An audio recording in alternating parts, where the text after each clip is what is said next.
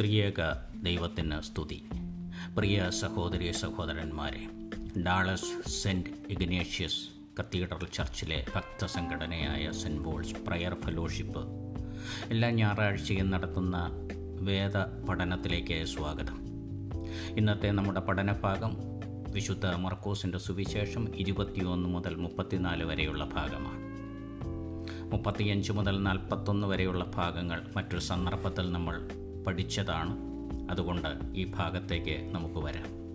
നിങ്ങളത് നിരവധി പ്രാവശ്യം വായിച്ചു എന്ന വിശ്വാസത്തിലാണ് ഓൺലൈനായിട്ട് ഈ ക്ലാസ് എടുക്കുന്നത്. നമുക്കറിയാം വിളക്ക് കൊളുത്തപ്പെടുന്നത് പ്രകാശത്തിനായിട്ടാണ്. പ്രകാശം ഒളിപ്പിച്ചു വയ്ക്കാവുന്ന ഒന്നല്ല. പ്രകാശത്തിൽ നമ്മൾ യാഥാർത്ഥ്യം കാണുന്നു. ശരിയായ രൂപവും ഭാവവും നമ്മൾ കാണുന്നു. യാഥാർത്ഥ്യമെന്നാൽ മറ്റൊരർത്ഥത്തിൽ അത് സത്യമാണ്. എന്നാൽ ഭൂമിയിൽ സത്യത്തിന് രണ്ട് അവസ്ഥകളുണ്ടെന്ന് നാം തിരിച്ചറിയണം. ഒന്ന് അത് മറഞ്ഞിരിക്കുന്ന അവസ്ഥയാണ്. രണ്ട് ആരോ അത് മറച്ചു വച്ചിരിക്കുന്നു എന്ന അവസ്ഥയാണ്. ഈ രണ്ടു തരം മറവും മാറ്റപ്പെടുമ്പോൾ അഥവാ നിരാകരിച്ച് അദ്വയമായ സത്യം സാക്ഷാത്കരിക്കപ്പെടണം. അതിനാണ് വിളക്ക് കൊളുത്തുന്നത്. എല്ലാം മായയെന്ന് ശലോമോൻ പറയുന്നത് നാം വായിച്ചിട്ടുണ്ട്. മായയുടെ ആവരണം ഉണ്ടായിരിക്കുന്നിടത്തോളം കാലം അറിവ് രഹസ്യമായി സ്തുതി ചെയ്യുന്നു. രഹസ്യം പറഞ്ഞു കൊടുക്കാനുള്ളതാണ്. അതുകൊണ്ടാണല്ലോ സ്വർഗരാജ്യത്തിന്റെ രഹസ്യം യേശു ഉപമകളിലൂടെ പറഞ്ഞു തന്നത്. അതായത് വിളക്കിന്റെ വെട്ടത്തിൽ ഇരുട്ട് മാറി മറിയുന്നു എന്ന് നമുക്കറിയാം. സത്യാവസ്ഥ കാണപ്പെടേണ്ടത് truth is meant to be seen എന്നതിന് ആരും തർക്കമുന്നയിക്കില്ല. ഒരു വിശ്വാസി മറ്റൊരു വിശ്വാസിയുടെയോ അവിശ്വാസിയുടെയോ മുന്നിലെ ദീപമാണെന്ന് നമുക്കറിയാം. സത്യത്തിന്റെ സാക്ഷ്യമാണ് ക്രിസ്ത്യാനിയെന്നും ക്രൈസ്തവ സഭയെന്നും പൊതുവെ നമ്മൾ വിശ്വസിക്കുന്നു. അതുകൊണ്ട് അവർ Christianity is meant to be seen നമ്മുടെ വിശ്വാസവും ക്രിസ്തീയത്വവും എല്ലാം ലോകം കാണുന്നു കാണേണ്ടതാണ്. സത്യം കാണാനുള്ളൊരു കണ്ണ് കേൾക്കാനുള്ളൊരു ചെവിയും ഉണ്ടാകണമെന്നാണ് കണ്ണുള്ളവൻ കാണട്ടെ എന്നും കാതുള്ളവൻ കേൾക്കട്ടെ എന്നും പറഞ്ഞതിലൂടെ യേശു ഉദ്ദേശിച്ചത്. യേശു അർത്ഥമാക്കിയത് അതാണ്. ഫിലിപ്പിയരോടുള്ള പ്രബോധനം രണ്ടിന്റെ പതിനഞ്ചിൽ അപ്പോസ്തലനായ പൗലോസ് ഇങ്ങനെ പറയുന്നു. നിങ്ങൾ ജീവജന്റെ വചനം പ്രമാണിച്ചുകൊണ്ട് ലോകത്തിൽ ജ്യോതിസുകളെ പോലെ പ്രകാശിക്കുന്നു. വാസ്തവത്തിൽ അതാണ് സഭ എന്ന് നമുക്ക് പഠിക്കേണ്ടി വരും. സഭ വിളക്ക് കൊളുത്തി വയ്ക്കുന്ന ഒരു ലാമ്പ് സ്റ്റാൻഡാണ് വിളക്കിന്റെ ഒരു തട്ടാണ് എന്ന് നമ്മൾ തിരിച്ചറിയുക. ജീവനും വെളിച്ചവുമാണ് പുതിയ ഇറുശിലേമെന്ന് വെളിപാട് ഒന്നിന്റെ ഇരുപതിലും നമ്മൾ വായിക്കുന്നു. അപ്പോൾ ഒരു വിളക്ക് സ്റ്റാൻഡ് അതിൽ തെളിച്ചു വച്ചിരിക്കുന്ന ഒരു ദീപം അത് നമ്മുടെ അണ്ടർസ്റ്റാൻഡിങ്ങിന് ഏറ്റവും അനുയോജ്യമാണ് ആകണം എന്നതാണ് നമ്മൾ ചിന്തിക്കുന്നത്. നാലിന്റെ ഇരുപത്തിനാലിലേക്ക് വരുമ്പോൾ നിങ്ങൾ അളന്നു കൊടുക്കുന്ന അളവിൽ നിങ്ങൾക്ക് അളന്നു കിട്ടുമെന്ന് നമ്മൾ വായിക്കുന്നു. അറിവ് സത്യവും രഹസ്യവുമാണെന്ന് നാം കേട്ടു അതാണ് അതിന്റെ അവസ്ഥ അതാണ്. അപ്പം മതചിന്തയ്ക്കൊരു ബാലൻസ് ഉണ്ടെന്ന് യേശു വരച്ചു വെച്ചു സുവിശേഷത്തിലെ പ്രബോധനത്തിൽ. മർക്കോസിന്റെ സെന്റ് മാത്യുവിന്റെ സുവിശേഷം ഏഴിന്റെ രണ്ടിൽ വിധിക്കുന്ന വിധിയാൽ വിധിക്കപ്പെടുമെന്നും അളക്കുന്ന അളവിനാൽ അളന്നു കിട്ടുമെന്നും നമ്മൾ വായിക്കുന്നു. ലൂക്കോസ് ആറിന്റെ മുപ്പത്തിയെട്ടിൽ അമർത്തി കുലുക്കി കൊടുക്കുന്നവന് അങ്ങനെ തന്നെ കിട്ടും എന്നും വായിക്കുന്നു. It refers not only to the giving of money but as well as to mercy grace love help etcetera എന്ന് അർത്ഥമാക്കുന്നവരുണ്ട്. അടിസ്ഥാന ജ്ഞാന രഹസ്യം മനസ്സിലാക്കിയിട്ടുള്ളവർക്ക് കരുണയുടെയും സ്നേഹത്തിന്റെയും സഹായത്തിന്റെയും ഒരു ലോകത്തിലേക്ക് ഇറങ്ങി വരാൻ കഴിയൂ. അങ്ങനെ വെളിച്ചമാകാൻ കഴിയും. അപ്പോൾ ആ വിധമുള്ള ഒരു പഠനത്തിന് കേൾവിയും മനസ്സും വളരെ പ്രധാനമാണ്.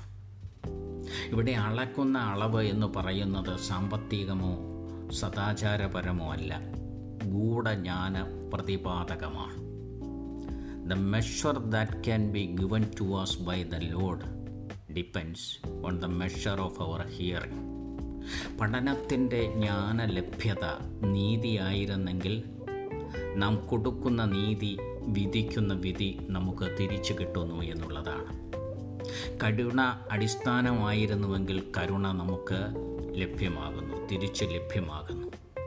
അതുകൊണ്ടായിരിക്കണം യാക്കോബ്സ് ലീഗ തന്റെ ലേഖനം രണ്ടിന്റെ പതിമൂന്നിൽ മേഴ്സി ട്രൈവ്സ് ഓവർ ജഡ്ജ്മെന്റ് എന്ന് എഴുതിയത്. ശിക്ഷന് ഗുരു പറയുന്നതിന്റെ പൊരുൾ തെരു തെളിഞ്ഞു കിട്ടണം. ശ്രദ്ധയും ചിന്തയുടെ പക്വതയും ഇതിൽ പ്രധാനമാണ്. ഇതില്ലാതെ സത്യത്തിന്റെ പൂർണ സ്വരൂപം തെളിയുകയില്ല. സത്യം ഗ്രഹിച്ചവൻ സത്യത്തെ ആരാധിക്കുന്നു എന്നുള്ളത് സ്വാഭാവികമാണ്. അവന്റെ ബന്ധം സത്യ അന്വേഷി സത്യം അന്വേഷിക്കുന്നവരോട് കൂടിയായിരിക്കും. അവന്റെ സൗഹൃദം സത്യാന്വേഷണികളോട് കൂടെയായിരിക്കും. സത്യത്തിന്റെ കാര്യത്തിൽ അവൻ എപ്പോഴും വാചാലനായി കൊണ്ടിരിക്കും ദൈവരാജ്യം സത്യം നടപ്പിലുള്ള നടപ്പിലാക്കുന്ന ഒരു രാജ്യമെന്ന് നമുക്ക് ഒരു സങ്കല്പമുണ്ട്. മനുഷ്യൻ അവിടെ ഭരിക്കുന്നില്ല എന്ന് നമുക്കറിയാം. അപ്പോൾ ലഭ്യത നമ്മുടെ കൊടുക്കലിന്റെ അടിസ്ഥാനത്തിലാണ്. നല്ല പഠനം നമ്മിൽ ഉണ്ടാക്കുന്നത് ഒരു റിച്ച് ഹാർവസ്റ്റാണ് എന്ന് നമ്മൾ മറന്നു പോകരുതെന്നാണ് ഈ വേദഭാഗം നമ്മളെ ഓർമ്മപ്പെടുത്തുന്നത്. അങ്ങനെയുള്ളവരിൽ ആത്മാർത്ഥമായ ആരാധന സംഭവിക്കുന്നു. സത്യത്തിലും നീതിയിലും ആണ് ആരാധന എന്ന് യേശു പറഞ്ഞു വെച്ചതും അതുകൊണ്ടാണ്. നാലിന്റെ ഇരുപത്തിയഞ്ചിൽ ഉള്ളവന് കൊടുക്കപ്പെടുമെന്നും ഇല്ലാത്തവനിൽ നിന്ന് ഉള്ളതും കൂടി എടുക്കപ്പെടുമെന്നും നമ്മൾ വായിക്കുന്നുണ്ട്. സ്വാഭാവികമായിട്ടും ഇതൊരു സാമ്പത്തികമായ സമീപന രീതി എന്ന് പലരും തെറ്റിദ്ധരിച്ചിരിക്കുന്നു. ഇത് ജ്ഞാനാവസ്ഥയെക്കുറിച്ചുള്ളൊരു വിവരണമാണ്.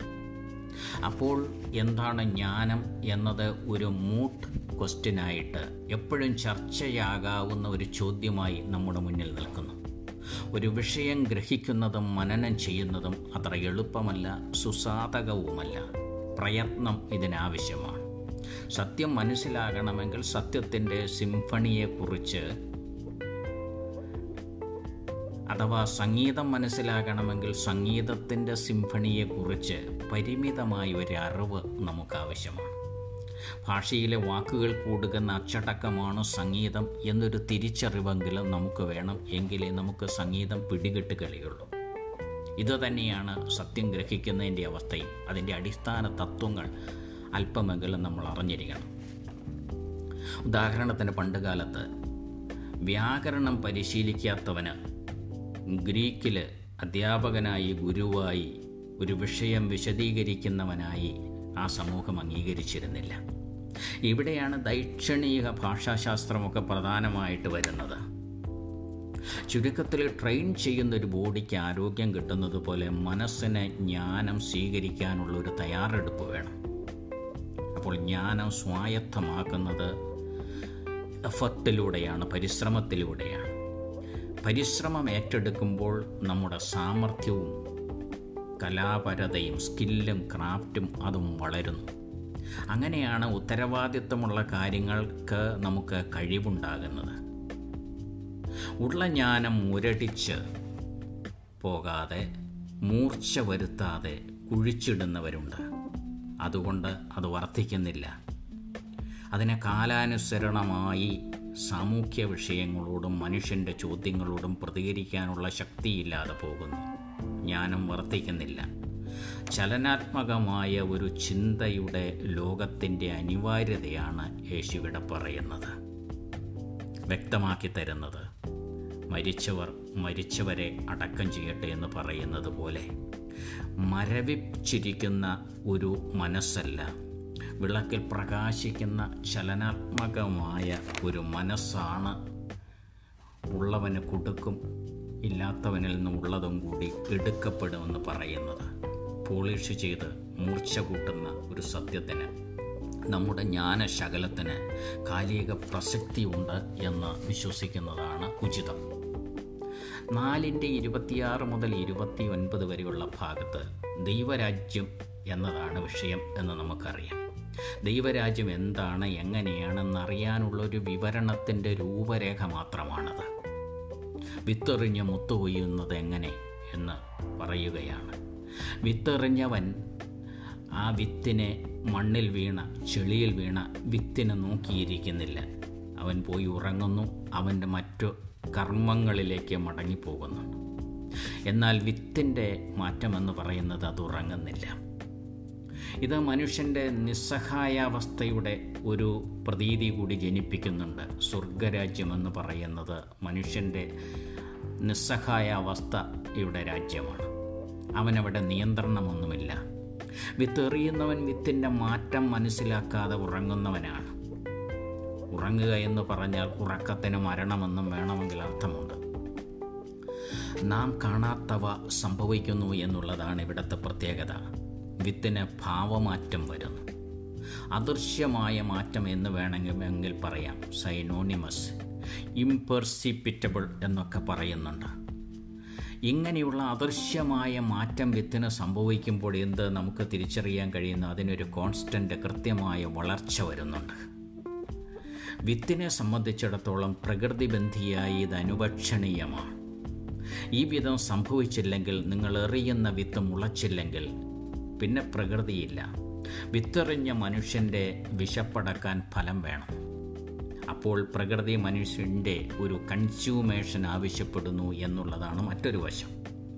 അല്ലെങ്കിൽ വിതയുടെ തന്നെ ആവശ്യമില്ല. നിനക്ക് വിശപ്പില്ലെങ്കിൽ നീ എന്തിന് വിത്തെറിയുന്നു?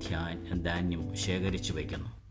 അപ്പോൾ വിതയെ വളം നൽകി പരിരക്ഷിക്കുന്ന വിതക്കാരനും ചെടിയുടെ വളർച്ച കണ്ടാലും ചെറിയുടെ ആന്തരിക മാറ്റം അറിയുന്നില്ലെന്നുള്ളത് ഒരു യാഥാർത്ഥ്യമായി നമ്മുടെ മുമ്പിൽ നിൽക്കുന്നു. എന്നാൽ വിതക്കാരന് ഒരവസ്ഥയുണ്ട്. ടു ഹോപ്പ് പ്രതീക്ഷയുടെ ഒരവസ്ഥയുണ്ട്. അവന്റെ മറ്റൊരവസ്ഥ ടു പേഷ്യൻസ് ക്ഷമയോടെ കാത്തിരിക്കുന്ന ഒരവസ്ഥയാണ് ഇത് സ്വർഗരാജ്യത്തിനായുള്ള ഒരു ഒരുക്കമായി പ്രിപ്പേർഡനെസ് ആയിട്ട് ക്രിസ്തു രഹസ്യഭാവത്തോടെ ഈ ഭാഗത്ത് വരച്ചിടുന്നുണ്ട് എന്നുള്ളതാണ് പ്രത്യേകത. ഭൂമിയിലെ ജീവിതം കൊണ്ട് പ്രയത്നം കൊണ്ട് മനുഷ്യന്റെ കർമ്മം കൊണ്ട് ഭൂമിയിൽ ദൈവരാജ്യത്തിന്റെ ഒരു ഒരുക്ക ലോകം സൃഷ്ടിക്കുകയാണ്. കൊയ്ത്തുകാലമെന്ന് നമ്മൾ പറയുന്നത് അഥവാ രേഖപ്പെടുത്തിയത് വിത്തെറിഞ്ഞവന്റെ സംതൃപ്തിയാണ്. പതിരല്ല എല്ലാം വളഞ്ഞ നെൽക്കതിരുകൾ അത് കൊയ്ത്തുകാരന്റെ കൊയ്യുന്നവന്റെയും വിതച്ചവന്റെയും സംതൃപ്തിയാണ്. ഈ സംതൃപ്തിയെ ആത്മീയതയിൽ വിവക്ഷിക്കുമ്പോൾ അത് മനുഷ്യന്റെ മുക്തിയാണ്. അറിവും അധ്വാനവും ആനന്ദമായി മാറുകയാണ്. എറിഞ്ഞ വിത്ത് സത്യ സത്യാന്വേഷണത്തിലെ ഒരു യാത്രയാണെങ്കിൽ ഇതിന്റെ പരിസരാപ്തിയായിട്ട് കൊയ്ത്തുകാലത്ത് നമുക്ക് കാണേണ്ടി വരും. ഈ വിധമാണ് ക്രൈസ്തവ ജീവിതം. ശുഭകരമായി ദൈവരാജ്യത്തിന്റെ നിത്യതയിലേക്കുള്ള ഒരു യാത്ര അതൊരു കൊയ്ത്തുകാലമാണ്. നാലിന്റെ മുപ്പത് മുതൽ മുപ്പത്തിനാല് വരെയുള്ള ഭാഗത്ത് ഒരു കടുകുമണിയുടെ വളർച്ചയാണ് വിവരിക്കുന്നത്.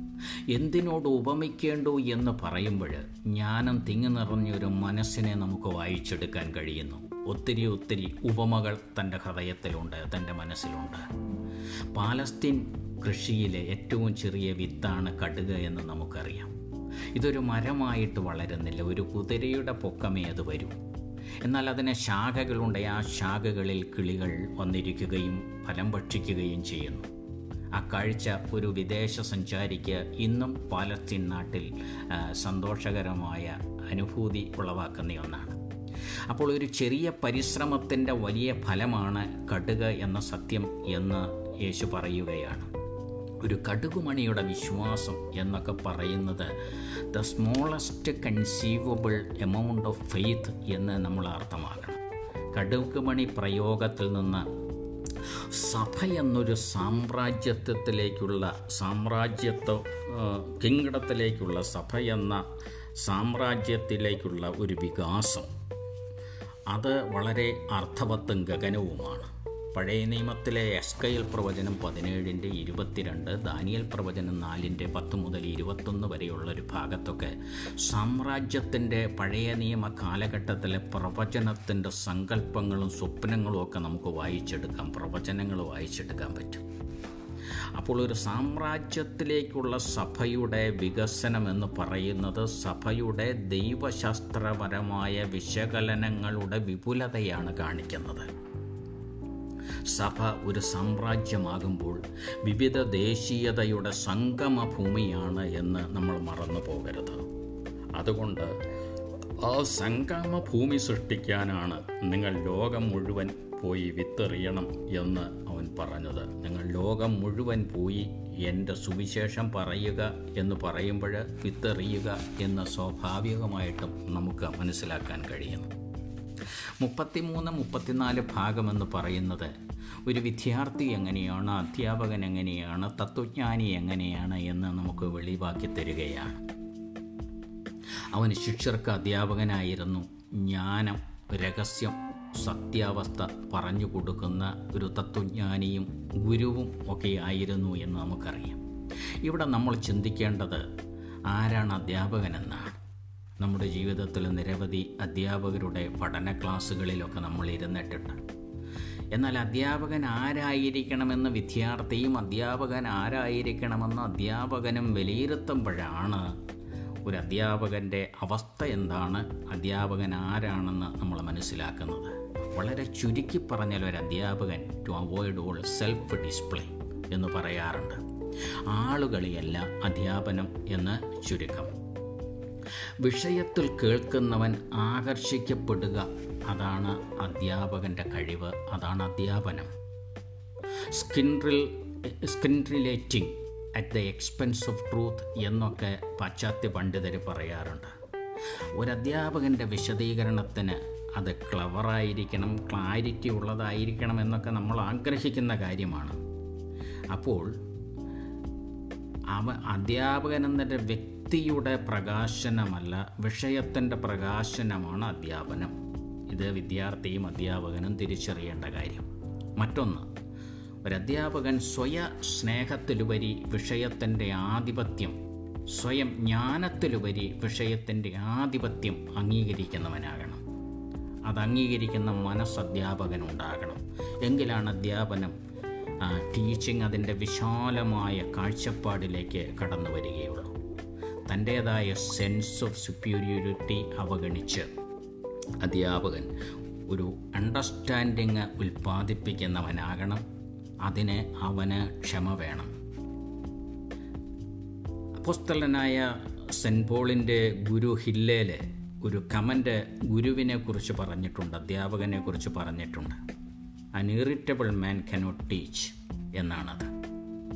ഈ അടുത്ത കാലത്ത് പാശ്ചാത്യ പണ്ഡിതനായ ഒരു മനുഷ്യൻ അധ്യാപകർക്ക് ക്ലാസ് എടുത്തപ്പോൾ അധ്യാപകന് കൈൻഡ്നെസ് വേണമെന്ന് പറഞ്ഞു.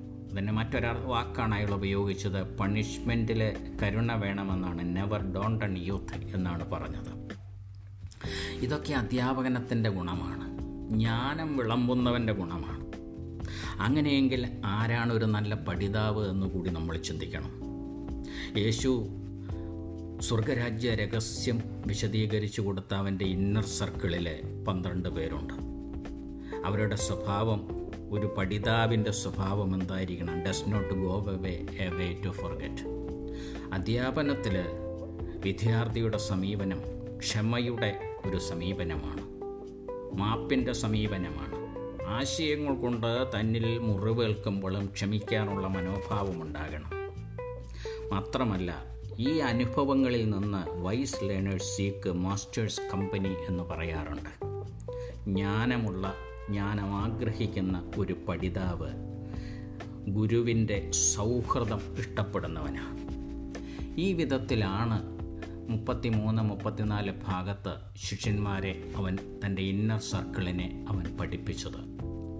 അപ്പോൾ പഠനത്തിന്റെയും വിശാലമായ തത്വചിന്തയുടെയും പ്രകാശമനമായ ഒരു ലോകത്തിലേക്കുള്ള നമ്മുടെ പ്രവേശനമാണ് അവൻ ഈ ഭാഗത്തെ വിഭാവനം ചെയ്യുന്നത് എന്ന് ഓർമ്മപ്പെടുത്തിക്കൊണ്ട് ഇന്നത്തെ ക്ലാസ് സമാപിക്കുകയാണ്. സ്നേഹപൂർവം ഏവർക്കും നന്ദി.